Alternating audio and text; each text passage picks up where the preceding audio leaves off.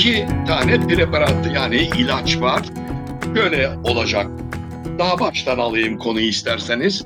Sigara bağımlısı olan bir insan, genç ya da yaşlı ya da orta yaşlı. Sigara bağımlısı olan bir insan sigaradan kurtulmak için karar verdiğinde diyecek ki ya ben bu mereti 30 yıldır içiyorum. Bir faydasını görmedim. Bir arkadaşımın vasıtasıyla başladım. Ama 30 yıldır içiyorum. Hem keseme zarar, buna verdiğim parayı biriktirseydim belki bir ev alırdım, araba alırdım. Ama çektim, havaya savurdum dumanı. Bundan zevk aldığımı zannettim ama bana bir yıl zarar oldu. Peki bırakmaya karar veriyorum diye düşündü. Şimdi ana hattıyla iki yol var. A. Kendi özgür iradesiyle bırakabilmek. B.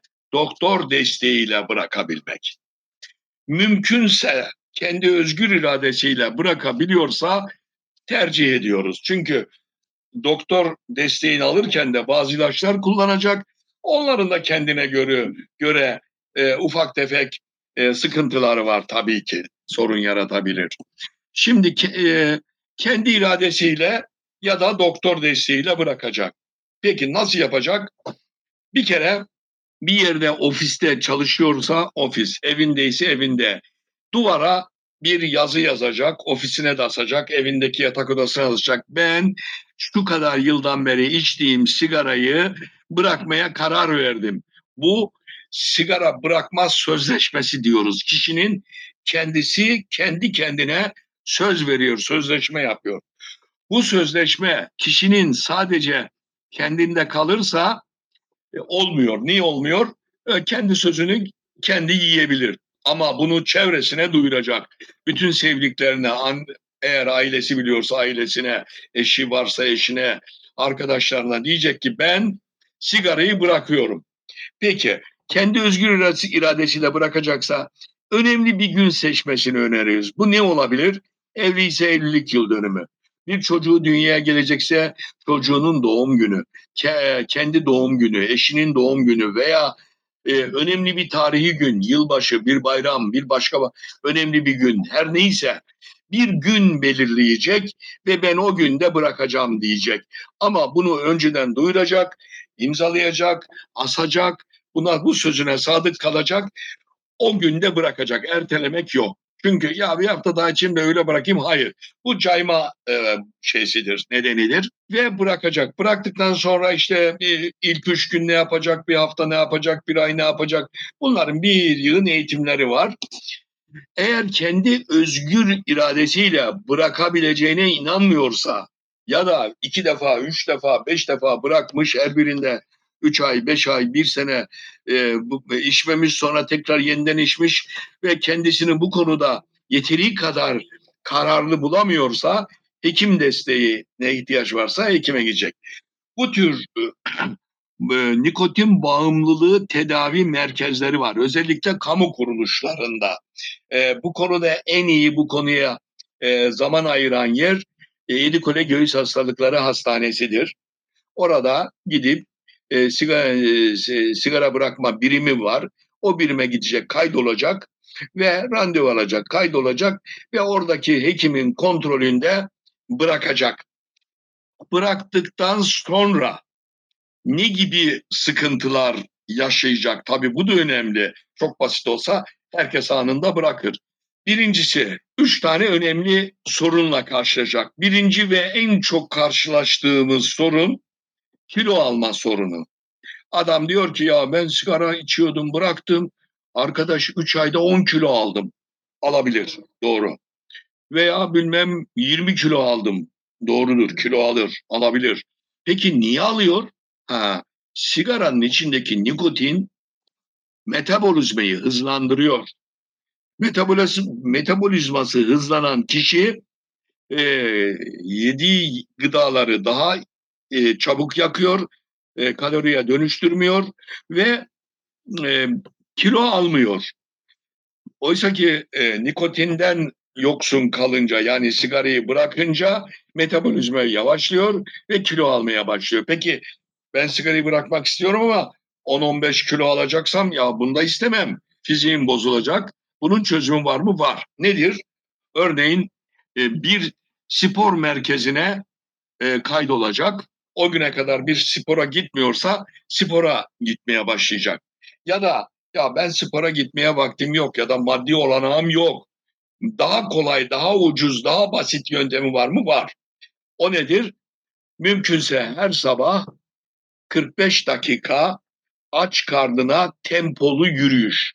Tempolden kastımız vitrin önünde gezer gibi değil.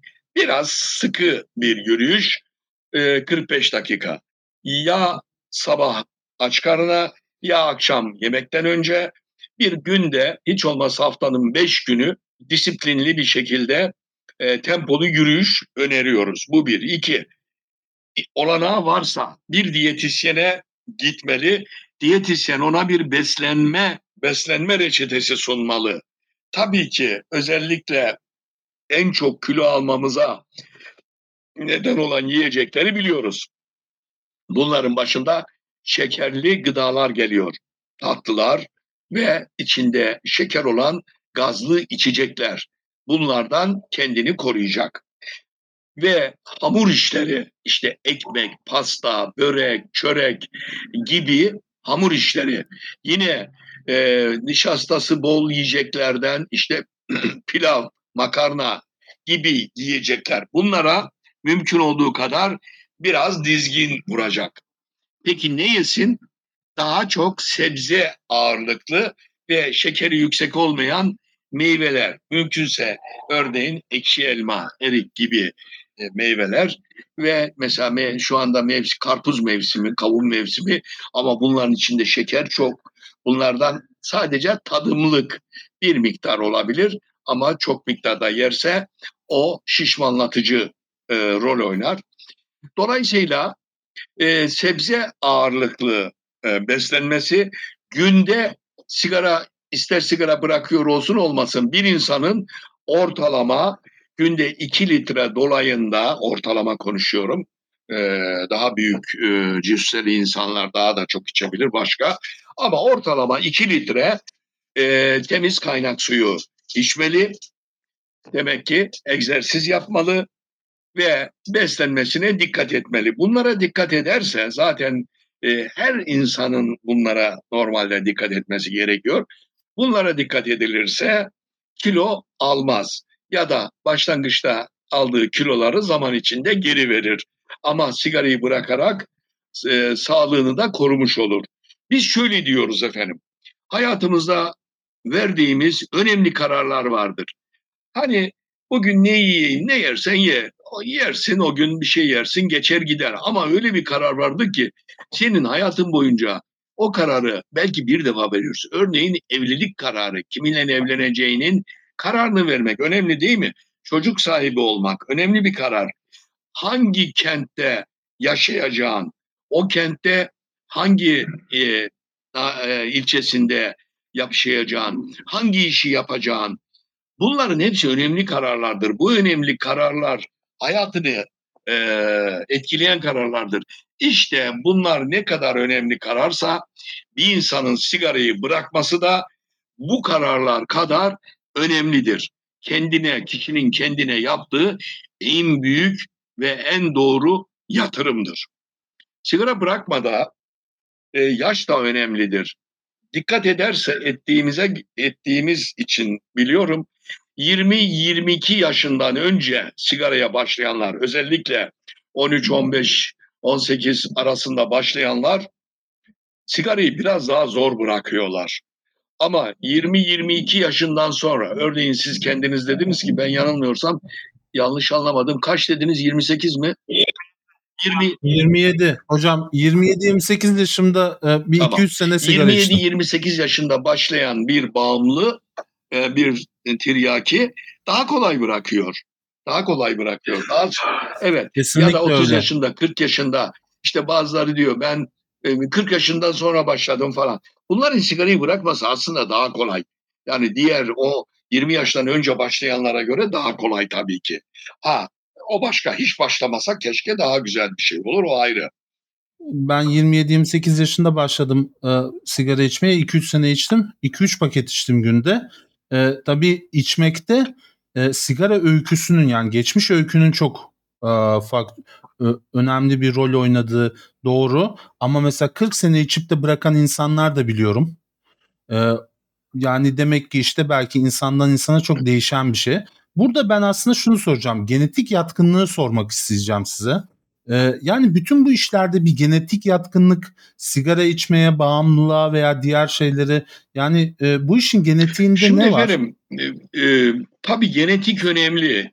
Bu konuda çok ciddi araştırmalar, e, işte doktora tezleri falan pek elimizde yoktur ama e, hastalıklarda, hastalıklara yatkınlıkta genetiğin önemi büyük tabii. E, diyelim ki sigarayı bir insana veriyorsunuz, işte alıyor, şey yapıyor, içiyor bilmem ne fakat bir türlü o kişi bağımlı olmuyor. Alkol içinde, başka maddeler içinde ama bazı kişiler daha çabuk bağımlı oluyor. O bakımdan e, sizin de söylediğiniz gibi genetik yatkınlık önemli bir konu. Genetik yatkınlığı yoksa kolay kolay e, şey etmeyebilir, bağımlı olmayabilir.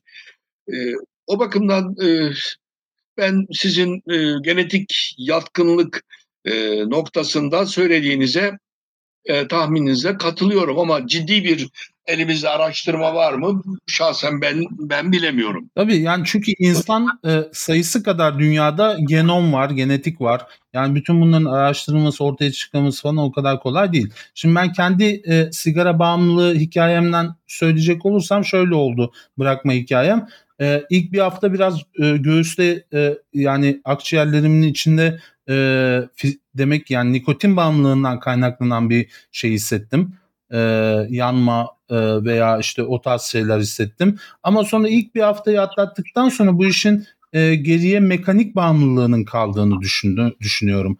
Yani işte e, insanlar biraz da o yüzden içiyorlar. Yani işte e, triyakiler e, e, nikotin nikotini belki almaktan keyif almıyor da artık bunun mekanik olarak, fiziksel olarak elinde sigara tutmaktan veya işte bir iş yaparken sigarayla beraber yapmaktan falan e, herhalde ba, e, bağımlı oluyorlar. Evet.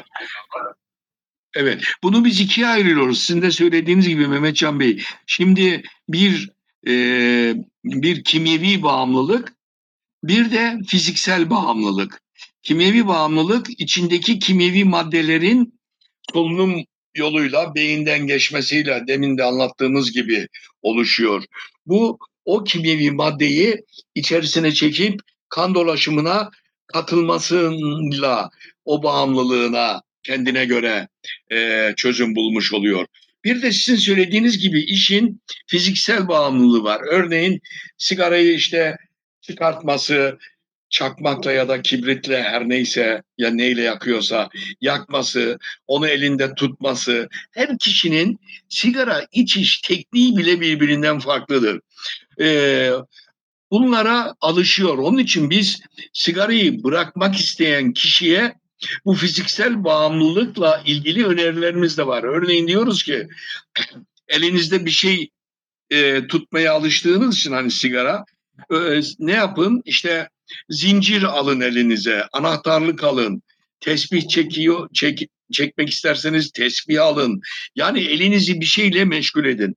Ağzınız için işte e, çok istek duyduğunuz zaman atıyorum çekirdek yiyin. Yani ağzını meşgul edebilmek için falan veya ciklet çiğneyin. E, örneğin yine bırakma formüller içerisinde e, destekleyici formüller vardır biliyorsunuz. Nikotin sakızları var eczanelerde satılan. O sakızlardan belli oranda çok canı e, sigara istediğinde o nikotin sakızını alıyor, çiğniyor.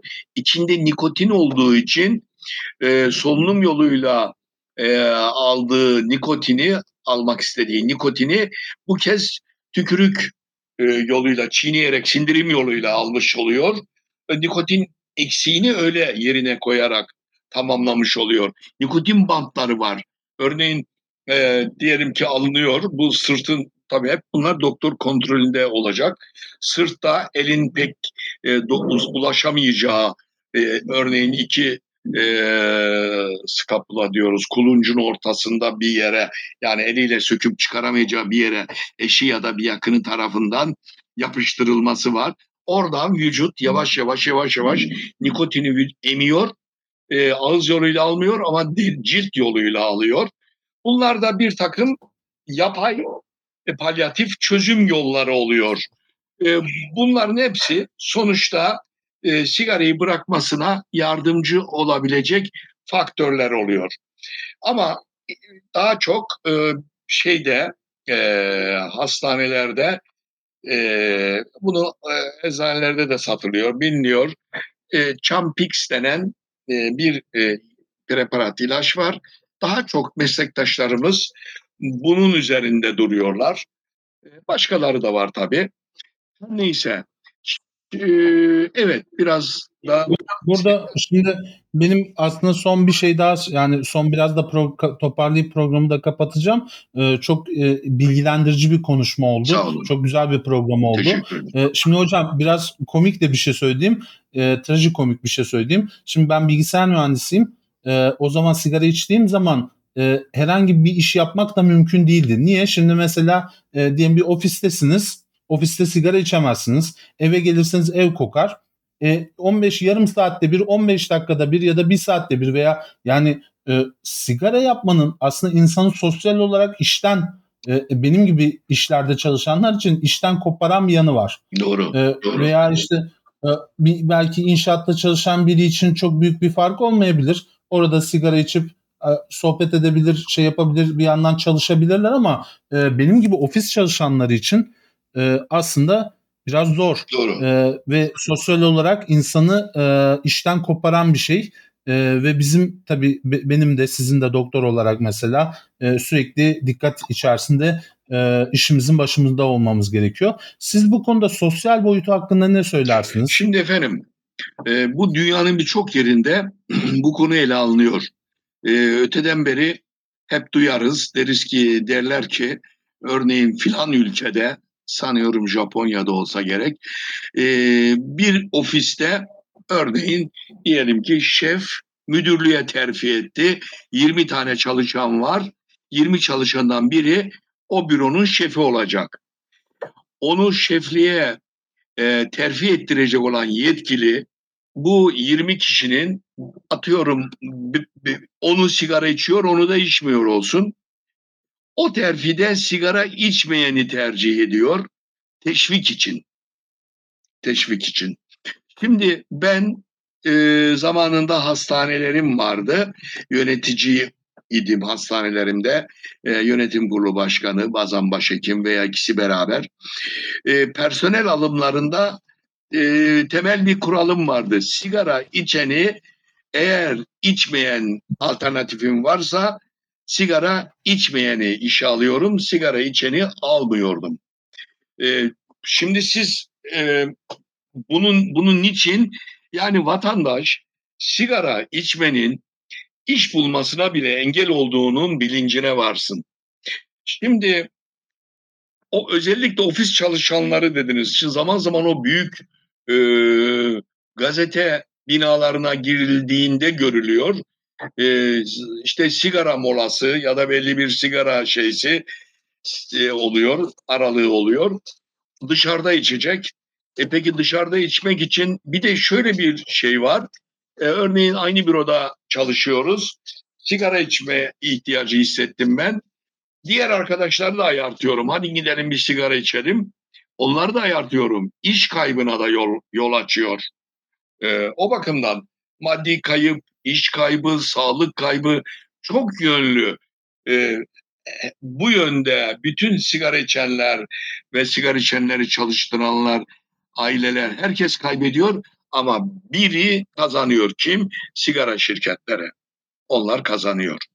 O bak o bakımdan önemli. Hocam e, çok teşekkür ediyorum. Bugün e, Doktor Beyzade Özkahraman'ı aya- a- ağırladık.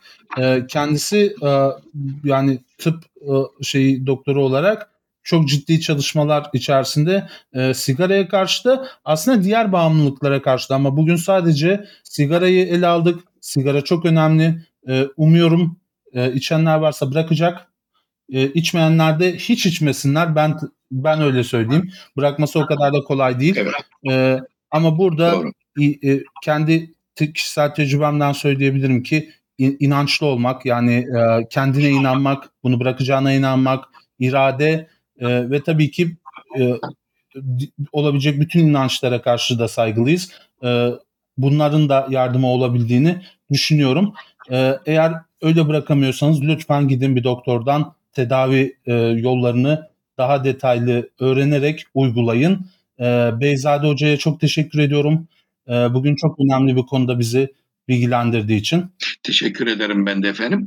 Bu vesileyle e, sizin e, aracılığınızla e, bir takım izleyicilerime, izleyicilerimize ulaşabilmişsek ve onlara bu sigaradan kurtulma konusunda etkili olabilirsem, bir kişiyi bile kurtarabilirsek bu bağımlılıktan ben bundan mutlu olurum.